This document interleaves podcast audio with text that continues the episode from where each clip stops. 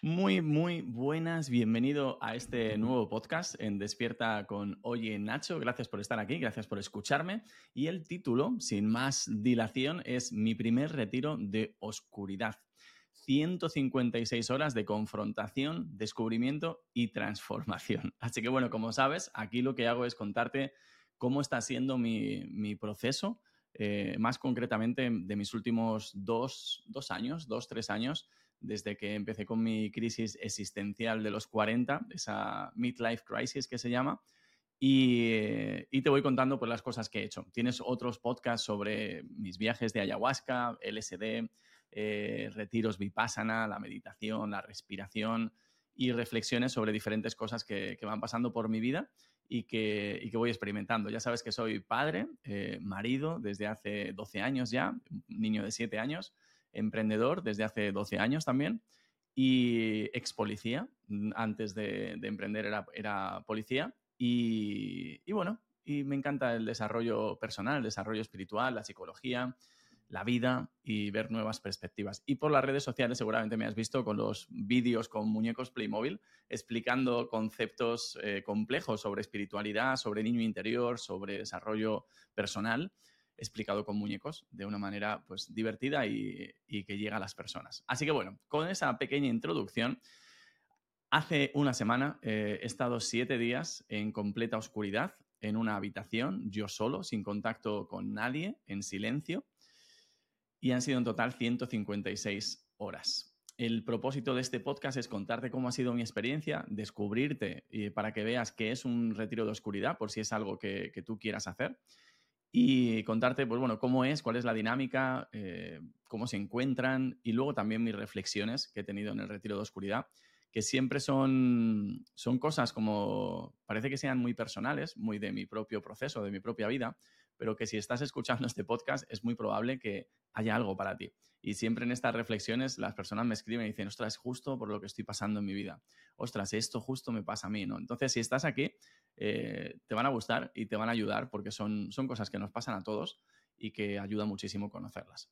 Así que vamos a explorar esta, esta experiencia y vamos a verlo. Mira, un retiro de, oscuridad es una práctica espiritual que se hace desde hace muchísimo tiempo y es donde las personas pasan pasamos, ¿no? Yo, yo que he hecho ahora uno, por un periodo en el que estás en completa oscuridad. Completa oscuridad es completa oscuridad. O sea, este, el sitio está preparado, la habitación está preparada para que no entre absolutamente nada de luz durante ningún momento del día. No, o sea, no ves nada. Es, no es ni siquiera taparte las manos, los ojos con las manos. No sé si llega a ser. Creo que todavía no llega a ser esa oscuridad eh, tan profunda, tan llena. O sea, tú abres los ojos y cierras los ojos y ves exactamente lo mismo. O sea, no, hay una diferencia entre tener los ojos abiertos y tener los ojos cerrados cuando estás en plena oscuridad, en, eso, una oscuridad súper profunda. Entonces, en, este, en ese momento, pues imagínate, la oscuridad te elimina todos los inputs que tienes visuales, que créeme que son muchos, y te permite un descanso tan profundo y que por ese lado es como lo bonito y por otro lado no puedes proyectar en, el exterior ninguno de tus miedos, ninguna de tus cosas, nada, solo lo puedes proyectar en fantasías mentales que puedas hacerte y, rayadas que puedas empezar a tener, pero es, es como para mí, y creo que es casi la mejor manera de explicarlo, hace un año o un año y un par de meses hice mi primer retiro vipassana. En los retiros vipassana de meditación, que lo hice eh, de los que hace SN Goenka, en Barcelona lo hice, en Dhamma Neru, y en ese primer retiro estás 10 días en silencio, sí que ves, tienes tus ojos, puedes eh, ver todo, lo que pasa es que estás en silencio, no puedes mantener contacto ni siquiera visual con nadie, solo con el profesor o la profesora de meditación, y puedes hablar con el profesor de meditación cinco minutos al día, una cosa así, alguno de los días, pero básicamente no hablas. Y para mí ese retiro vipassana, que tienes el podcast por ahí en uno de los capítulos, em, fue horrible. O sea, yo no me había dado cuenta jamás, nunca, mira que esto es curioso admitirlo, pero nunca me había dado cuenta de que yo no era capaz de estar conmigo mismo a solas. Porque si me dejabas a solas, o sea, yo me di cuenta en el vipassana que me acababan de dejar a solas con un puñetero psicótico, mm, no, sé, pues lo estoy exagerando, ¿vale? Pero como un, con un psicótico malvado, dañino, hijo de su madre, que, me hacía bullying, ¿sabes? Es como me han dejado ahí con un, no sé, y yo flipé, porque de repente me encontré conmigo mismo y dije, no puedo estar conmigo mismo.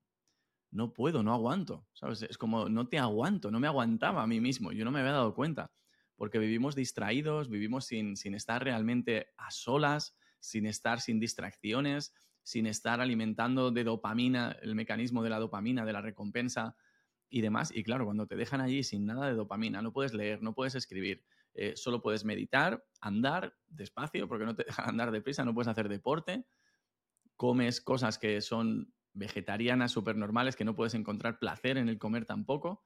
Es como, ostras, te encuentras con, contigo, con tu mayor demonio, ¿sabes? Con, contigo mismo. Y yo en ese Vipassana, bueno, ya me vais conociendo por el podcast, ¿no? Pero yo me hice una promesa a mí mismo y dije, esto no puede ser, Nacho. Esto no puede ser, tío. No. No puede ser que no puedas estar contigo mismo. ¿Cómo leches vas a vivir una vida plena si no puedes estar contigo mismo? Es que es absurdo. ¿Cómo vas a tener relaciones sanas si no puedes estar contigo mismo? Si no te cubres tus necesidades a ti mismo. Y ahí como que hice una promesa, me hice una promesa a mí mismo, igual que hice con la espiritualidad hace dos años, ¿no? Y dije, en el siguiente año voy a profundizar en esto. Voy a, tengo que conseguir poder estar conmigo mismo y, y estar a gusto y estar bien y estar feliz sin nada. Solo yo conmigo mismo. Entonces este retiro de oscuridad era un poco el final de esto, porque es justo el final del año en el que yo me, puse este compromiso. En este año he hecho tres retiros vipassana, hice ese y dos más, y este es la cuarta cosa, cuarto retiro de este estilo, que ha sido el retiro de oscuridad. Entonces he hecho como dos, los dos retiros vipassana, fueron de 10 días, son 20, hice uno vipassana de 7 días, 27, y ahora he hecho otros 7 de oscuridad, que son 27, 37, 42 días o algo así he hecho este año, un mes y poco de estar solo, en silencio, e incluso 7 días en oscuridad. Así que este retiro para mí era como la última prueba o la última manera de, comprobar si había avanzado todo lo que creía que había avanzado. Porque es verdad que antes de ir al retiro, ya en el último Vipassana que estuve de siete días, em, yo me sentí muy diferente. Y ya, y en mi vida, ¿no? Lo estaba sintiendo muy diferente. Desde el segundo Vipassana ya lo sentí que algo cambió muy grande dentro de mí. Entonces aquí quería ver cómo decir, vale, ok, ya lo sé que puedo estar en silencio, sé que estoy bien conmigo mismo meditando y en un retiro de silencio con los ojos abiertos, pero vamos a ir un poco más al extremo, ¿no? A ver qué pasa si ya estoy solo pero con mi oscuridad, sin nada que hacer. Porque en los retiros vipassana tienes horas para meditar, horas para andar, en algunos de los retiros vipassana, eh, tienes como un horario. Aquí no tienes nada de eso. Ahora os contaré, pero no tienes absolutamente nada de eso. Entonces, para mí, el propósito de hacerlo era como terminar de comprobar, oye, ¿puedo estar conmigo mismo ya? Ya he sanado esta parte, ¿no? Estoy ya preparado, puedo estar con, las cosas que salgan a oscuras sin rayarme, sin, sin pasarlo mal.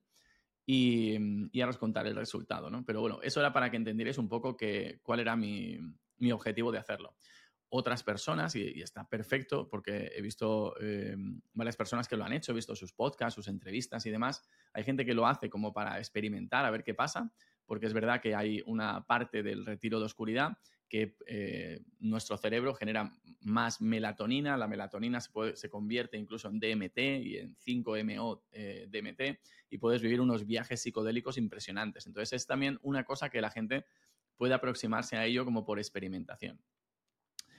Mm, y, otras personas se aproximan como una competición, ¿no? Como algo a superar, como un reto, ¿no? Entonces, bueno, para mí era como esta comprobación de, oye, puedo estar conmigo mismo, quiero trabajarlo, quiero darme cuenta si es que no puedo estar para seguir trabajándolo.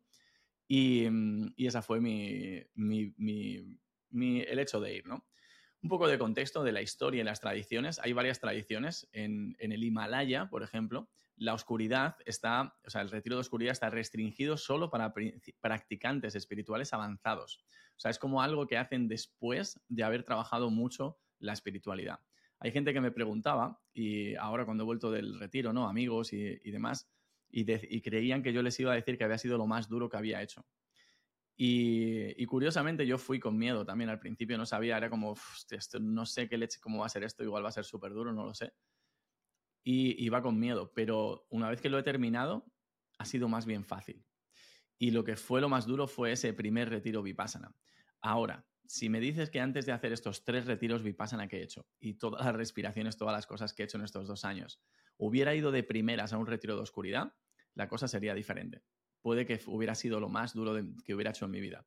Porque creo que lo que fue lo más duro fue estar conmigo mismo a solas. Entonces, si tú nunca lo has hecho, nunca has estado contigo mismo a solas y no sabes cómo es estar siete, diez días solo contigo, sin ninguna distracción, sin leer, sin escribir, quizá te diría que te hagas un vipassana primero que no hagas eh, un retiro de oscuridad del tirón.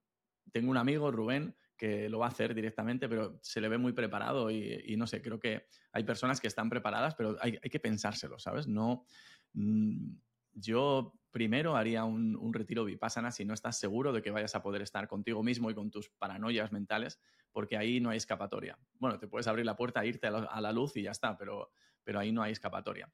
Entonces, es algo que, mm, en lo que te decía, en la tradición del Himalaya lo utilizaban también para navegar el bardo del momento de la muerte y para realizar el cuerpo arcoíris, que es como, la, una, es como el, lo más top que puedas hacer en la tradición del Himalaya y en el budismo y demás, es esto. Se hace también en prácticas, eh, no sé cómo se pronuncia esto, Dzogchen, Sochen, taoístas hindúes em, y, lo hacen, pues eso, como que pasan años incluso eh, preparando para poder entrar en un retiro de oscuridad.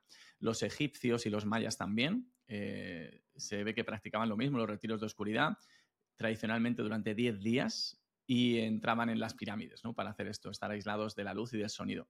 Yo no estaba aislado por completo del sonido, eh, pero sí, sí tenía aislamiento, pero no se oía algo se oía algo.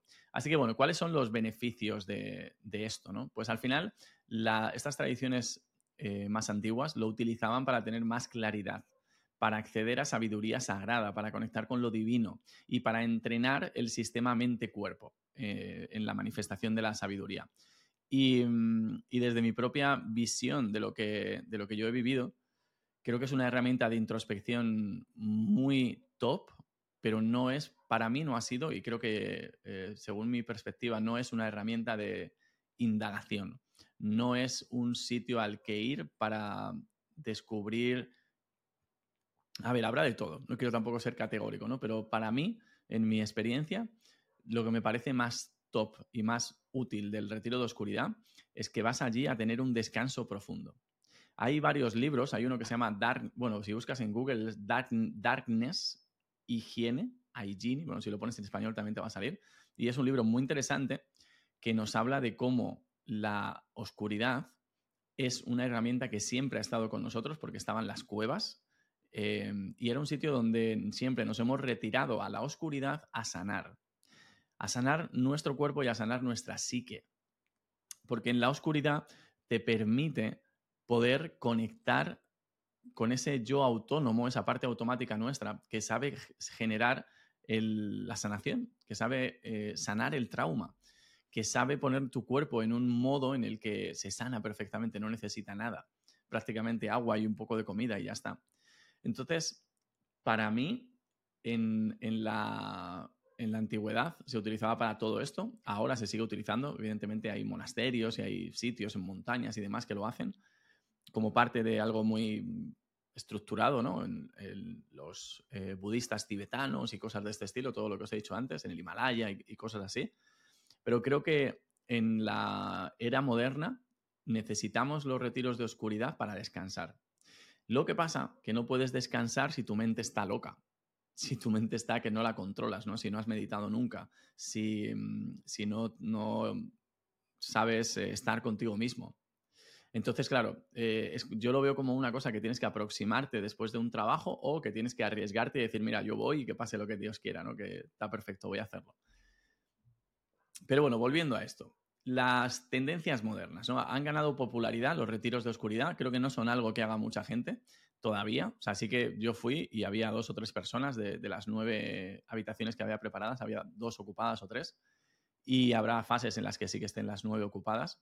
Y lo hace mucha gente que está en el mundo ya de la meditación, que ha hecho retiros vipassana, que ha hecho experiencias con ayahuasca, que está como ya más preparado en este camino de la espiritualidad y más hacia adentro. Porque fíjate que yo lo vi muy claro, eh, hubo una parte en el, retiro que yo iba con la esperanza de, vivir esto de, las alucinaciones, ¿no? de, vivir esa psicodelia dentro del retiro de oscuridad, porque sí que es cierto que, sucede eso, que, puedes, que vives como en cierto, en algunos de los días, ahora te diré más o menos en, cuáles, puedes vivir eh, como si estuvieras tomando ayahuasca o LSD.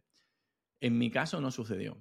Y, creo que fue perfecto porque mi visión del retiro de oscuridad en este retiro, porque puede cambiar para el siguiente, era más de introspección. y de hecho ni siquiera de introspección, era más de presencia, de conseguir, demostrarme a mí mismo que podía estar en el presente, no preocuparme por en qué día estábamos, no preocuparme por cuándo llega la comida, no preocuparme por entretenerme, simplemente estar ahí meditando y, en, el no tiempo, ¿sabes? Como intentar abandonar el tiempo y estar simplemente, pues eso, a estar, simplemente ser, ser en ese, en ese espacio que, te da la, la, oscuridad, ¿no?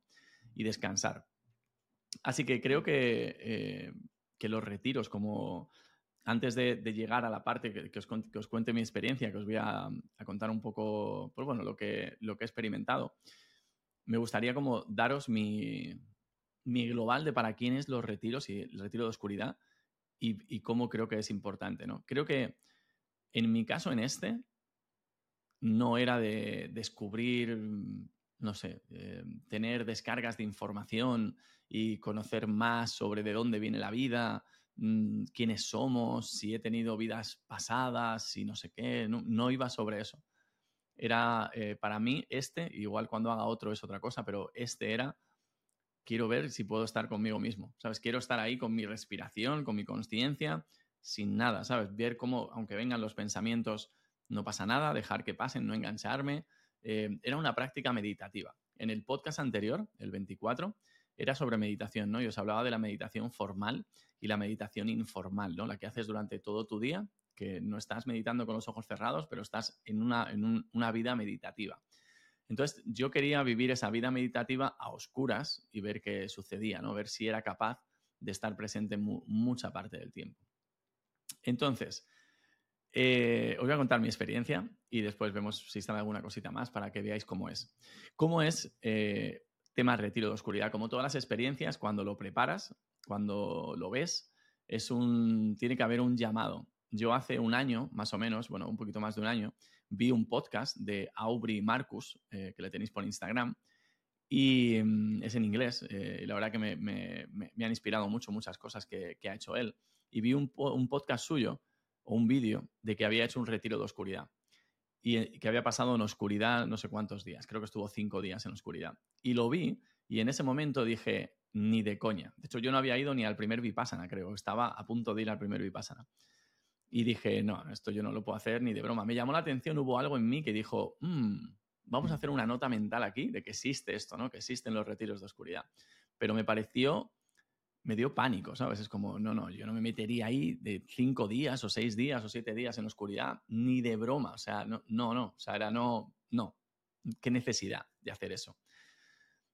Pasó un año y de repente lo volví a ver, no sé si de él o si vi alguna otra cosa o no sé cómo, llegó a mí otra vez los retiros de oscuridad y, y bueno, y así es la vida, ¿no? Que cambiamos mucho. De repente, como que dije, uff, ahora me llama el retiro de oscuridad fue como, creo que estoy preparado para ello, creo que estoy preparado para hacerlo. Es desafiante, me da miedo, pero creo que es el momento. Además llegaba mi cumpleaños, que es ahora el 21 de octubre, y era como, creo que es un buen cierre de este año, ¿no? Después de los tres retiros Vipassana, hacer uno de oscuridad. Hace un mes o un mes y medio que hice el último Vipassana. Y, y dije, sí, ahora sí. Y entonces empecé a buscar. Intenté encontrar el mismo sitio que, había ido él y bueno, encontré uno que creía que era ese. No había plazas, busqué otro, tampoco había plan, no había para las fechas que yo podía. Encontré una persona en España que, hacía retiros de oscuridad, que lo encontré por un vídeo que vi de Isra García, que él había hecho también un retiro de oscuridad.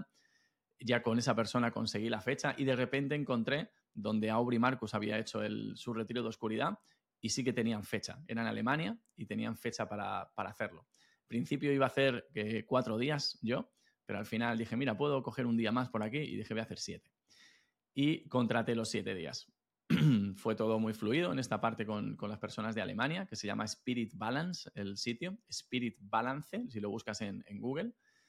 Y, y nada, y, estuve con miedo. O sea, las semanas de antes estaba cagadito de miedo. O sea, sentía mucho, mucho nervio.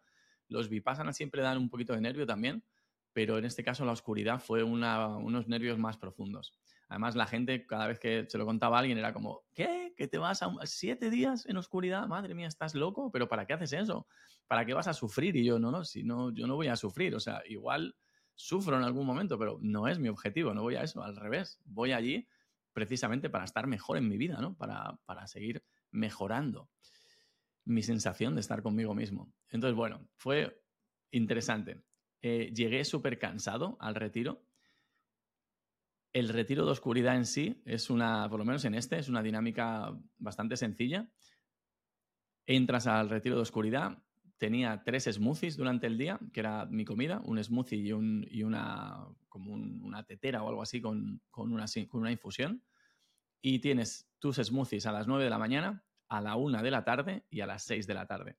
Eh, llegan allí, te lo ponen en una mesita que hay fuera de la habitación, que tiene doble puerta para que todo esté oscuro, tocan una campanilla y ya sabes que es las 9, la 1 o las 6. Te tomas tu smoothie, ya está, no, no, no tienes contacto con la persona, no hablas con nadie, Nada, simplemente esas son las tres veces que escuchas una campanilla y que coges tu comida, te la comes, que son los smoothies, te lo bebes. Y, mm, tienes en la habitación una cama pequeñita, un sofá pequeñito, un espacio para eh, poner un, mat de yoga, una alfombrilla de yoga para hacer yoga y hacer un poco de ejercicio, un armario para poner tu ropa, una mesita para comer, un lavabo y el baño con ducha todo muy pequeño, o sea, es pequeñito, pero manejable para que estás a oscuras y aún sin ver, pues solo con el tacto y, moviéndote puedas encontrar todo, ¿no? Y, mm, y luego tienes también, eh, en este caso aquí en Spirit Balance, tienen el Om Box, que es una, un altavoz que tú lo enchufas y cuando lo enchufas suena un Om en bucle todo el rato. Om, Om, así todo el rato sonando un Om grabado de, uno de sus maestros de, de la India. Y la verdad que ayuda un montón porque a veces que te, llena este espacio, está todo tan oscuro y sin sonido y demás, que a veces el hecho de que te lo llene el sonido, ¿no? Este OM es, te, ayuda, ¿no? Y yo lo iba poniendo, quitando y demás. Y eso es lo que tienes, ¿vale? Ahora, ¿qué haces en el retiro de oscuridad? Pues mira, yo lo que hacía era desde las 6 de la tarde hasta las 9, pues a las 6 tomaba mi último smoothie, meditaba un ratito, esperaba que me entrara un poquito de sueño y a las 7, 7 y media más o menos me acostaba. El sueño cambia bastante. Los dos primeros días quizá dormí bastante, dormí más, pero luego después me acostaba a las 7 y a lo mejor a las 11 me despertaba. Como si ya estuviera dormido, no sabía que eran las 11 ni que eran las 10 ni nada, pero me despertaba. ¿Qué hacía? Me sentaba a meditar.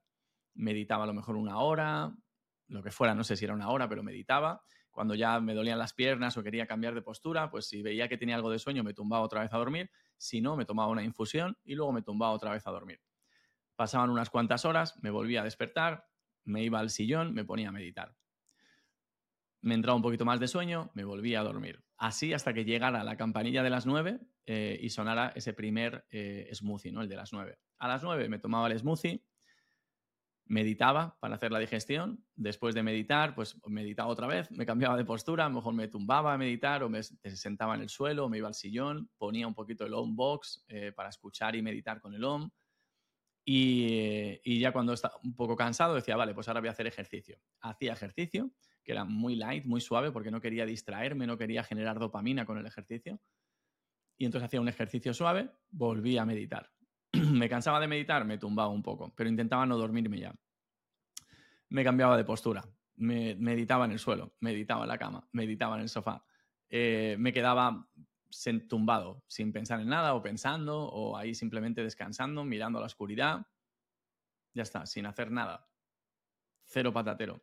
Llegaba la comida a la una, el smoothie de comer, me lo tomaba, meditaba un poco, ponía el onbox, meditaba otro poco, me tumbaba, eh, me ponía en el sillón, todo eso, ya está, esa era mi dinámica. Y después en ese horario también me duchaba. Para partir un poco este, la ducha en la oscuridad es súper placentera, la verdad que fue, me costó un par de días entrar en la ducha porque me daba, digo, no sé cómo voy a manejarme en la ducha, pero, pero es fácil al final y es súper placentero. Y después llegaban las seis, eh, que era, se hacía un poco más largo porque era una hora más, desde la una a las seis. Y ya pues cenaba, tomaba el smoothie de cenar, meditaba, me entraba sueño y empezaba ya pues con mi rutina de dormir, meditar, dormir, meditar, dormir, meditar. Así durante 156 horas, seis días y medio en completa oscuridad. Eso es lo que he hecho. Eso es todo lo que he hecho. Así todo el rato. Eh, tomaba notas, es porque te dejan una libretita con un boli y demás, y, tomaba notas como podía. Creía que no se iban a poder leer, pero después al salir sí que las he podido leer. Escribí bastante bien, la verdad. Y básicamente eso es lo que haces en un retiro de oscuridad. Eso es lo que yo he hecho. Ahora entiendo perfectamente que a mí me pasó durante el, retiro de, oscuridad, en este último, que hubo un par de veces, un día, un día y medio, que tuve pensamientos pegatina. Tenía pensamientos de, cosas que te vienen y no se van. Y tú estás ahí como rayado de, ostras, es verdad, es que esto tengo que decir que no, no quiero hacer esto este año porque me he comprometido, pero en verdad eh, me va a complicar la vida, ahora quiero estar tranquilo, tal, claro, tengo que decírselo a mi mujer y tal, y, y te empiezas como a rayar ahí, parece que lo tengas que hacer ya y, eso te hace sufrir mucho. Pero yo era como que decía, ok, ahora te conozco, hola ego, ¿qué tal estás? Hola, eh, personalidad, ¿cómo, ¿cómo, lo llevas? Eh, y, me reía y lo dejaba pasar, ¿no? Y de repente venía otra vez, otra vez, porque no sé qué, tal, le tengo que decir esto y lo otro y esta situación, y empezaba a fantasear, ¿no? Te vas ahí al futuro y empiezas a generarte ansiedad por, por hacer eso. Y yo otra vez bajaba al presente, ¿no? Y es como, bueno, ya está, no pasa nada, es un día, me toca, está bien, en el primer Vipassana fueron así los 10 días prácticamente y todo el día y con mucho sufrimiento. Aquí fueron unas horas. Entonces, em, sé que si entras y empiezas con esa rayada, pensar en el pasado, pensar en el futuro y demás, se te puede hacer súper largo y se puede hacer muy duro. Pero en mi caso, lo dejaba pasar, me ponía a meditar otra vez. Cuando venía una sensación, una emoción, meditaba sobre ella. Simplemente sobre ella me refiero a que meditaba y dejaba que fluyera hasta que se fuera. Mm, y, entonces para mí fue bastante fácil. Hubo momentos que se te hace largo, que no sabes qué hacer, oye, a ver si llega ya el smoothie, no sé qué, tal. Pero yo como mi objetivo era como en el Vipassana, que el día en el que estuviera fuera como el día uno, ¿sabes? Que no tuviera prisa por salir, que no tuviera prisa por nada. Era como, no, no quiero tener la expectativa de, ya voy a salir, ya quedan dos días, ya quedan tres. Los contaba, sí, los contaba pero, pero lo, contaba para tener como un, poco de situación y no perder la noción del tiempo tanto, ¿no? Pero no estaba pensando, ay, a ver si llega al final. Ay, no, estaba diciendo, disfrutemos este momento. Experimenta esto que está pasando. Experimenta esto que está pasando ahora mismo. Y entonces, bueno, las sensaciones, ah, hubo veces, ¿no? Que tuve revelaciones y sobre todo en una de ellas que, que, me puse a llorar. Un lloro como de alivio, ¿sabes? Como de haber descubierto algo que, que me había... Mm, saboteado durante mucho tiempo, ¿no? Que ahora os contaré. Pero, pero era, una, era liberación, ¿sabes? No era una, un llorar de sufrir ni de nada de eso. No, no, no era de eso. Y en algún momento tuve algo de ansiedad, que te entra, yo que sé por qué, pero te sale ahí la ansiedad. Pues supongo que tanta oscuridad o lo, que sea, o cambio hormonal y todo lo que sucede. Pero, mm, pero eso, por lo general ha sido muy... No sé, lo, he visto fácil, no, no, lo he visto algo difícil. Ya te digo que no es algo que te diga, oye, va a ser fácil para ti, porque no lo sé, porque depende de con, el ego con el que entres, con la personalidad que tengas, con las, las heridas que, lleves y, los, las rayaduras mentales que tengas en, tu cabeza, pues te, va a ser más fácil o más difícil. Pero bueno, me parece un sitio súper sanador. Hay una, eh, a ver si lo encuentro por aquí, que lo tenía a mano. A ver dónde está. Sí, mira, lo tengo aquí. Lo voy a abrir, a ver si te lo puedo como leer, ¿vale? Porque en el libro que te decía, en Darkness Retreat Hygiene, que voy a incluso decirte cuál es el dominio, Darkness Retreat Hygiene. Mira, el dominio en el que está es Dark Room Retreat. Dark Room Retreat. Y ahí tienes un poco una versión de lo que son los retiros de oscuridad muy diferente a, lo que hasta ahora probablemente hayas visto. Y a mí me encantó, me lo leí en el aeropuerto según, según iba para allá. Y te habla un poco de que nosotros, si, si tú dejas una herida ¿no? con, con un, contexto limpio, eh, con los nutrientes adecuados y, y, demás, esa herida se cura. El cuerpo tiene la capacidad de curar tu herida si lo pones en el contexto adecuado, ¿no? si creas el contexto adecuado. Igual que esto lo tiene tu cuerpo, lo tiene tu psique. Entonces habla de que esa higiene, ese contexto que tú creas en la oscuridad, no hay eh, impactos del exterior, no hay eh, estímulos visuales, no hay estímulos auditivos prácticamente, eh, no hay estímulos del tacto prácticamente, ¿sabes? Todo está como limitado. Entonces tu psique en ese contexto puede sanar traumas muy profundamente arraigados. Entonces es una teoría como de decir, mira, no tienes que hacer nada en el retiro de oscuridad.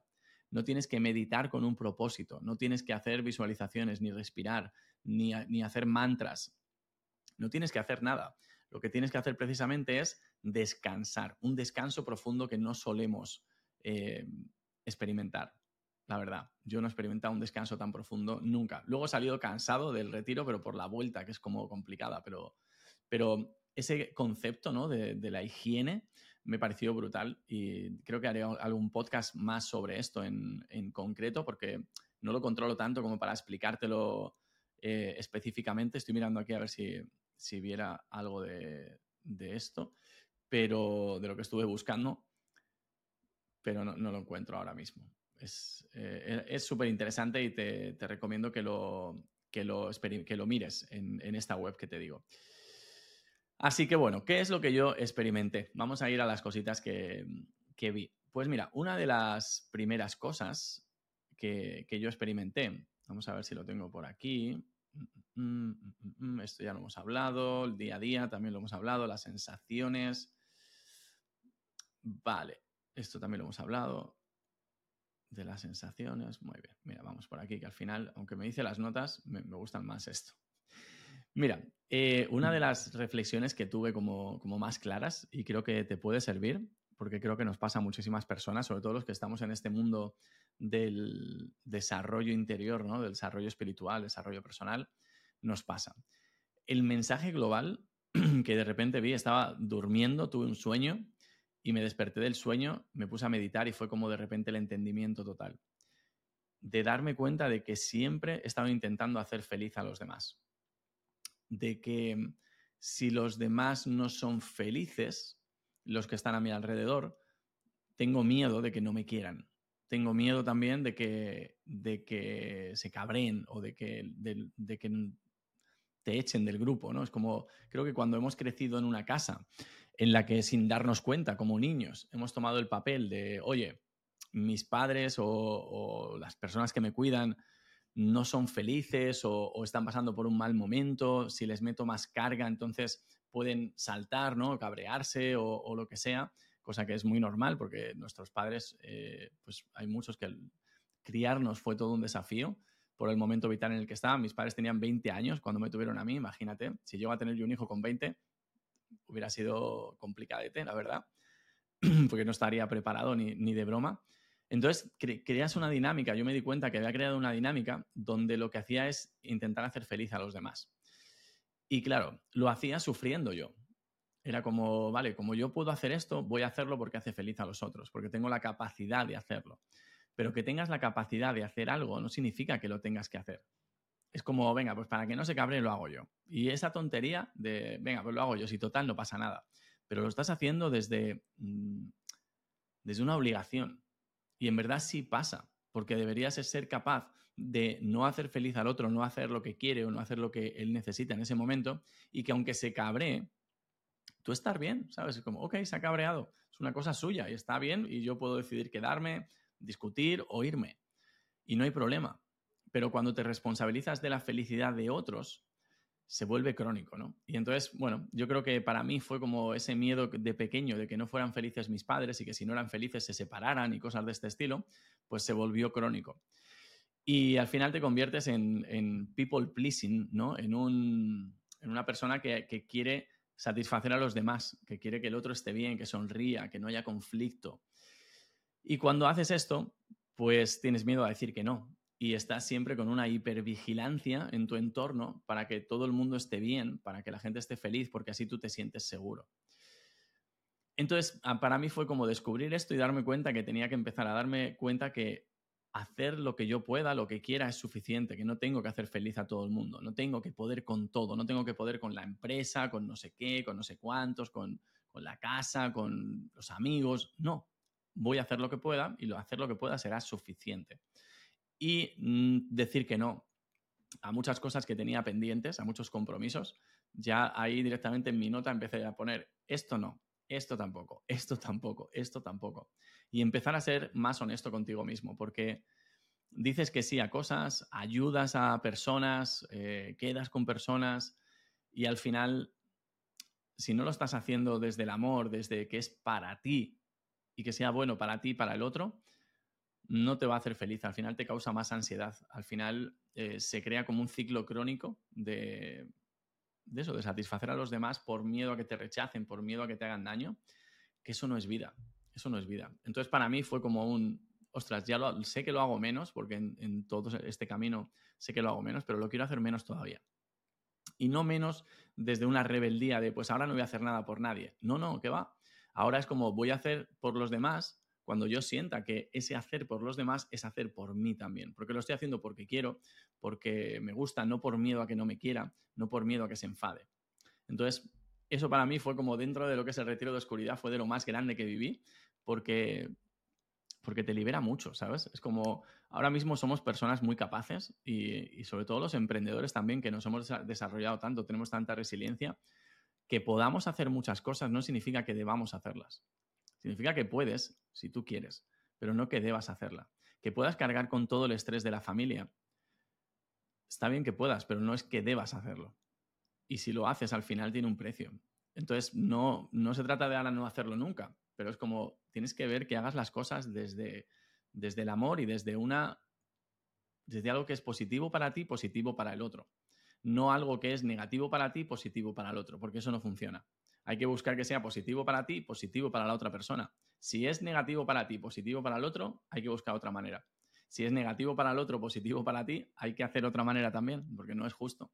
Pero yo siempre he hecho como, vale, es negativo para mí, pero no pasa nada, porque yo puedo, no pasa nada, yo me lo gestiono, no sé qué, pero es positivo para el otro, así no se enfada, así me sigue queriendo, así no tengo un conflicto, se acabó. Para mí eso se acabó. Así que eso fue una de las, de las primeras partes. Otra también fue reconocerme que, que he avanzado un montón, que han pasado dos años, eh, han sido más esta crisis existencial, porque realmente empezó yo creo que hace cuatro años prácticamente, y llevo cuatro años por lo menos con esta crisis de los 40, pero en estos dos últimos años ha sido un, un avance muy grande. Y, y, conecté mucho estos días con reconocérmelo, con, con amarme, ¿no? Con decir, ostras, ostras, Nacho, que fíjate lo que has hecho, ¿sabes? En un año, cuatro retiros de silencio, uno de ellos en oscuridad. El año anterior, respiraciones, también este año muchas respiraciones, sesiones con sustancias psicodélicas, con medicinas ancestrales, sesiones de terapia, astrología, bueno, todas las cosas que he hecho. Joder, es la leche, ¿sabes? Esto que estoy haciendo. Y, soy la leche. Tú también, ¿eh? Pero bueno, en este caso es mi podcast y, esto me lo decía a mí mismo, ¿no? En, en esto, pero era como soy la leche me reconozco este camino, ¿sabes? Me reconozco lo que estoy haciendo, me reconozco el punto en el que estoy. Y creo que el retiro de oscuridad te da ese punto, ese enfoque que ni siquiera te ves en un espejo, pero que te permite reconocerte, te permite reconectar de nuevo contigo y, darte cuenta de lo, agradecido que tienes que estar de la vida, de estar aquí, de lo que has hecho, de lo que has vivido, de estar avanzando, de estar escuchando estos podcasts, por ejemplo el mío, otros muchos que escucharás también de, desarrollo personal o espiritual. Creo que, hay que reconocerse mucho más y que ahí, como estás tú solo, pues no te queda otra que reconocerte. Luego también en la meditación, pues me, fui dando cuenta cada vez y me voy dando cuenta cada mes, cada vez de lo que es verdad, ¿no? Y, reconozco la verdad muy rápidamente. Y hay muy poco en esta vida que sea verdad. Te diría prácticamente que, lo, lo, único que es verdad es tu conciencia, ¿no? Es donde estás dando, lo que te estás dando cuenta ahora mismo, ese acto de darte cuenta, ni siquiera de lo que te das cuenta. El acto de darte cuenta es lo que es verdad. Y parece algo muy sencillo, pero podría ser un libro de una sola página. Lo único que es verdad es el acto de darte cuenta. El resto es una ilusión que estás viviendo a través de tus sentidos, a través del sentido de la mente, que para mí, después de ver cositas de budismo, es algo que se me ha quedado muy grabado, ¿no? Que tenemos cinco sentidos y la mente es el sexto, ¿no? Las puertas de los sentidos. La mente es un sentido también. Y, mm, entonces a través de tu mente también estás dando significado a muchas cosas. Y creo que ese acto de darte cuenta es lo que es verdad. Eso, eso es lo que eres tú. Pero bueno, esto es mucho más profundo y haremos algún podcast sobre, sobre ello. Otra de las cosas también que viví es el darme cuenta que no quiero más presión para vivir. Que he vivido con mucha presión, que lo hacemos mucho, que nos metemos mucha presión para que las cosas salgan, pero mm, me puse como en inglés, ¿no? Que pressure es de presión, pues no quiero pressure, quiero pleasure. Quiero placer en, la, en lo que hago, quiero pasarlo bien, quiero, acepto pasarlo mal también a ratos, evidentemente, y estar en paz, pero es como no, no necesito presión para vivir. Llevo con esto dos años, con ese mantra, ¿no? De intentar sobrepasar este patrón de, la presión. Y, y, ahora, de nuevo, otra vez en el retiro de oscuridad, fue uno de mis aprendizajes de decir, quiero de verdad hacer las cosas desde el placer, desde la paz, no desde la presión. Luego también empecé a pensar mucho en las decisiones de mi vida, ¿no? Empecé a darme cuenta, yo tengo 42 años ahora mismo, tengo un hijo de 7 años y, bueno, hace 7 años ahora en, en enero, y pensaba, mira, dentro de 10 años, Oliver va a tener 17 años, yo voy a tener 52 años. Con 52 años voy a ser libre, entre comillas, ¿vale? Los que sois padres me entendéis. Sé que soy libre ahora, pero es como en, dentro de 10 años Oliver se irá de vacaciones con los amigos, con la novia, con lo que sea, y, estaremos completamente liberados. De hecho, nota aparte, hoy es el primer día que Oliver se ha quedado a dormir fuera en casa de un amigo y ha sido súper raro dormir solos, eh, Sara y yo, eh, sin que estuviera él por casa. Y tengo hasta ganas de ir a buscarle ya, por, porque ya como echas de menos ¿no? esto enseguida. Pero bueno, viendo esto, empecé a decir, oye, tengo que tomar las decisiones a partir de ahora pensando a largo plazo no pensando en lo que me da placer ahora, no pensando en lo que cabe en mi vida ahora mismo, sino pensando dentro de 10 años, esta decisión que estoy tomando ahora, este compromiso que voy a adquirir ahora, ¿lo quiero tener dentro de 10 años? Porque si no quiero tener ese compromiso dentro de 10 años, no lo quiero adquirir. Por ejemplo, yo tengo perros, tengo dos perros y una gata. Me gustaría no tener perros, sinceramente, em, pero los tengo. Y si tuviera que tomar la decisión ahora de tener perro o no, pensaría, dentro de 10 años, ¿cómo van a estar esos perros? Y entonces diría, vale, si dentro de 10 años van a empezar a tener enfermedades, a que se mean en casa, a que tienes que pincharles, a que no sé qué, y justo es el momento en el que mi hijo ya tiene 17, puedo empezar a tener más tiempo con mi pareja, irnos de vacaciones, y no voy a poder hacerlo porque mis perros van a estar mayores y entonces tengo que estar cuidándolos, decido no tener perros. Y sé que esto puede tocar la fibra de personas que os gustan mucho los perros, y yo, yo tengo dos y las quiero un montón, pero preferiría no tener perros. Y ya los tengo y ¿qué le voy a hacer? Pero si tuviera que decidirlo ahora, lo decidiría así. ¿Sabes? No me dejaría llevar por las ganas de, ah, un perro para Oliver, tal, no sé qué, porque es bueno criarte con perros, porque armonizan la casa, lo que tú quieras. Está perfecto. Pero si yo tuviera que decidirlo, diría, no, porque con 52 no quiero tener que cuidar de perros que están mayores y no poder irme de viaje o que sea un, impedimento. ¿Sabes? Y, bueno, estas son cosas de cada uno. Mira, de hecho, me, parece genial que salga esto porque, mm, porque no tengo que ser people pleaser, no tengo que hacerte feliz a ti, al oyente, teniendo los mismos gustos que tú. y esto es muy interesante, ¿no? Para ver tu propio avance en esto. Pues yo no quiero perros.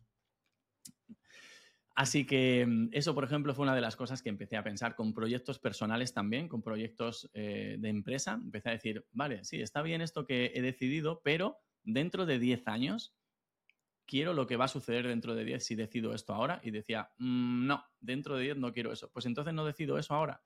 No voy a hacer una cosa porque el primer año, los dos primeros años me hace feliz, si dentro de 10 las consecuencias de eso no me gustan. Y eso me pareció también muy bien, ¿sabes? Es como empezar a pensar de una manera más madura y más de decir, oye, pero ¿qué pasa dentro de un año?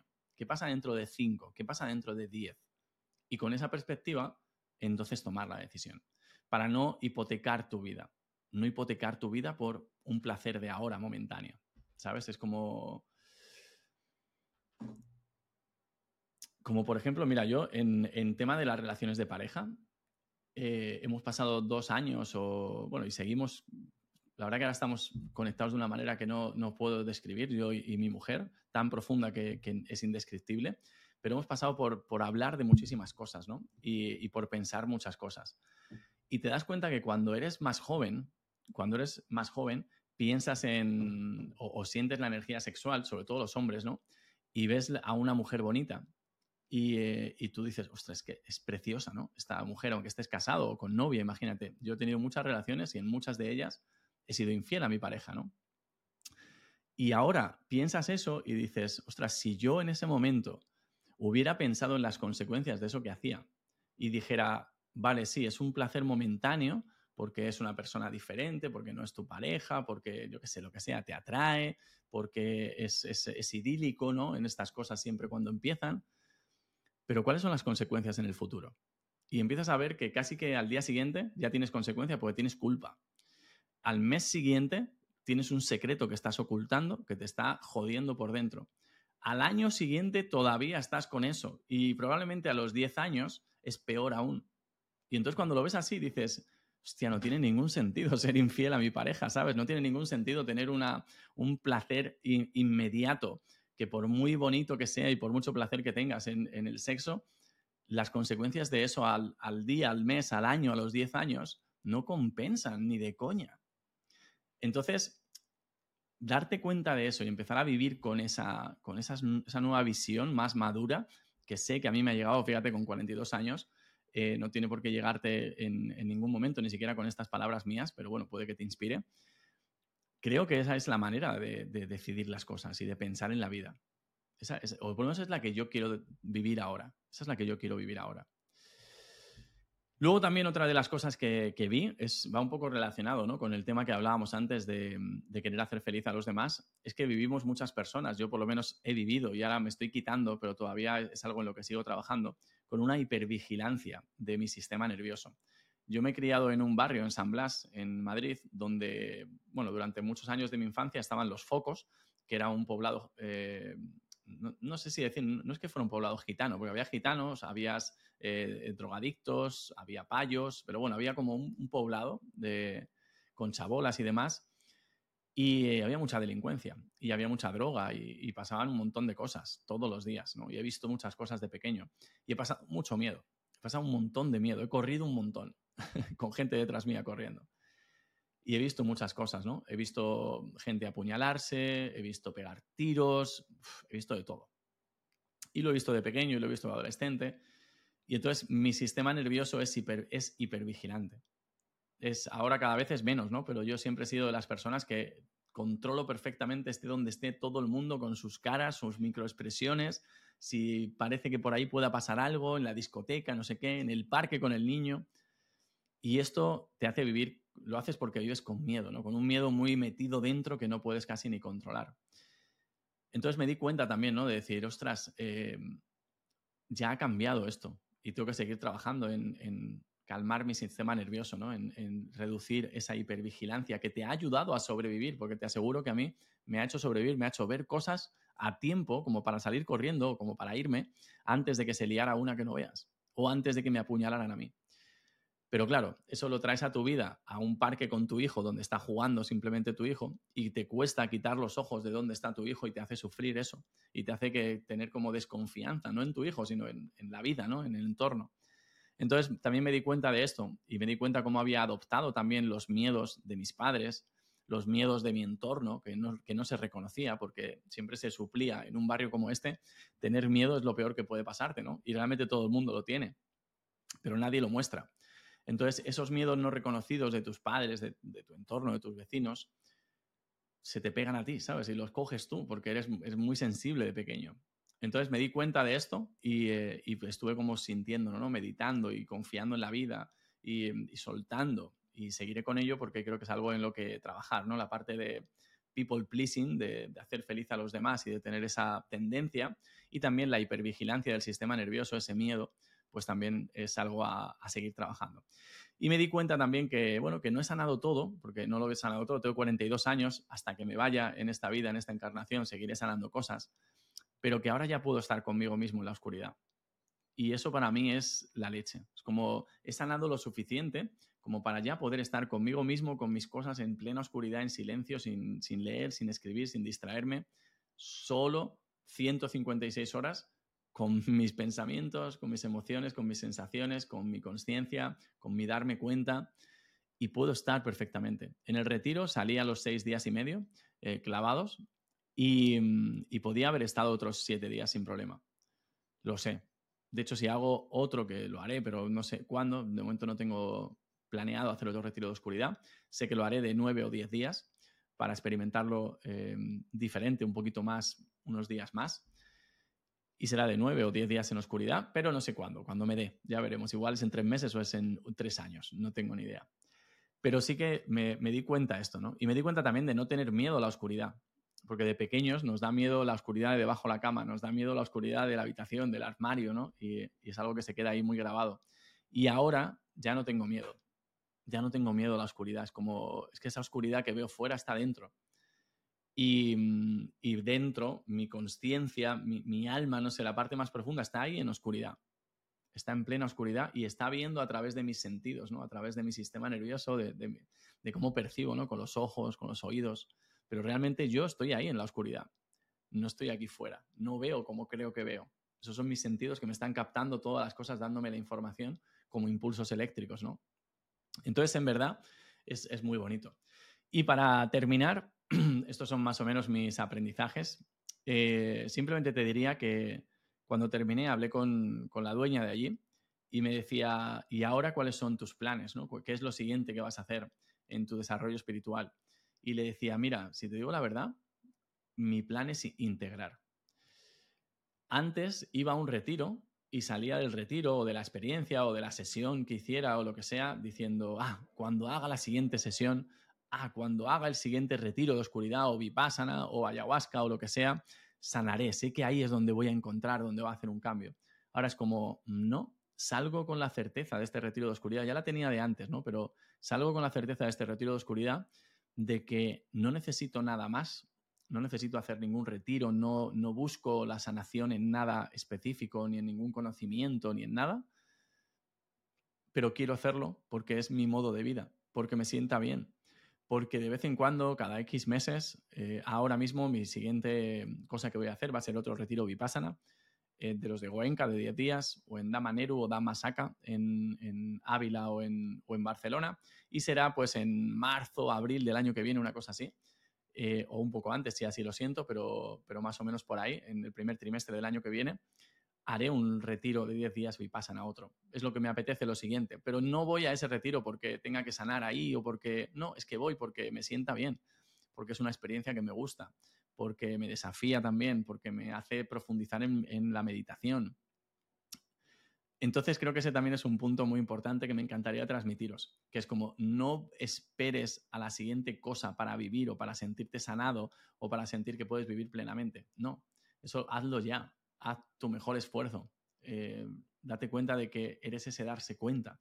Entonces es lo que estás siendo ahora y está perfecto tu momento haz lo siguiente porque quieres seguir estando mejor contigo mismo, porque quieres seguir sanando, conectando, viendo qué otras cosas puedes experimentar en esta vida, pero no como si fuera una píldora mágica de cuando haga la siguiente respiración, cuando haga el siguiente no sé qué, entonces ya estaré. No, no, no, olvídate. No funciona así. Porque además no va sobre una sola cosa.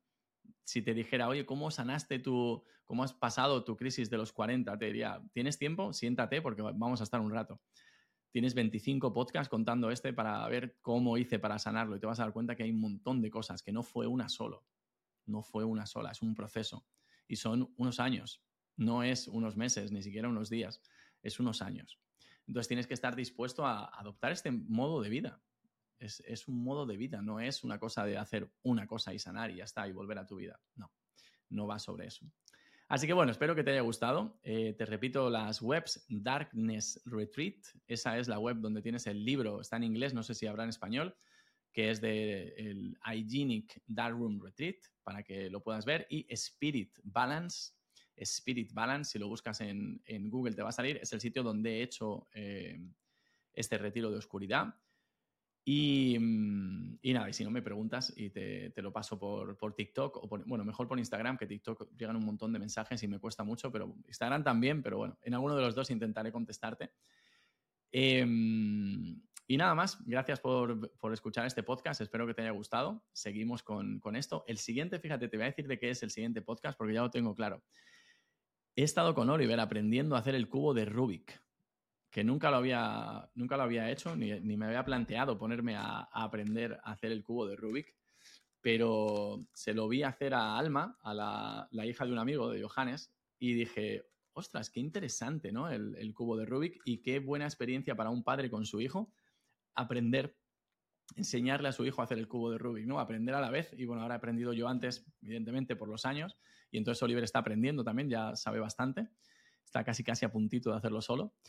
Y estoy aprendiendo mucho sobre mí, mucho sobre espiritualidad en el proceso de aprender eh, cómo hacer el cubo de Rubik y en el proceso de enseñárselo a Oliver. Entonces, el siguiente podcast va a ser sobre los aprendizajes que he tenido sobre espiritualidad aprendiendo a hacer el cubo de Rubik con mi hijo. Así que lo tendrás la semana que viene o en una semana y media cuando lo grabe y ese va a ser el siguiente. Y nada, pon una reseña de este podcast si no lo has hecho todavía en Spotify o en Apple Podcast Ahí, ¿qué te parece? Pon unas estrellas y ayúdanos a que llegue más personas. Y compártelo con gente que creas que le puede servir escuchar este, este podcast o todos los capítulos que hay, ¿no? Los 25 que hay contando este.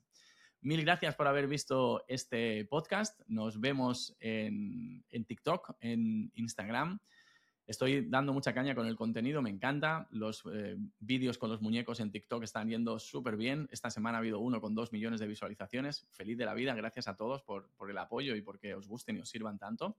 Y, y, nada más, un abrazo muy grande. Te habló Nacho Muñoz desde Málaga y nos vemos en Despierta con Oye Nacho en el siguiente podcast. Chao, chao.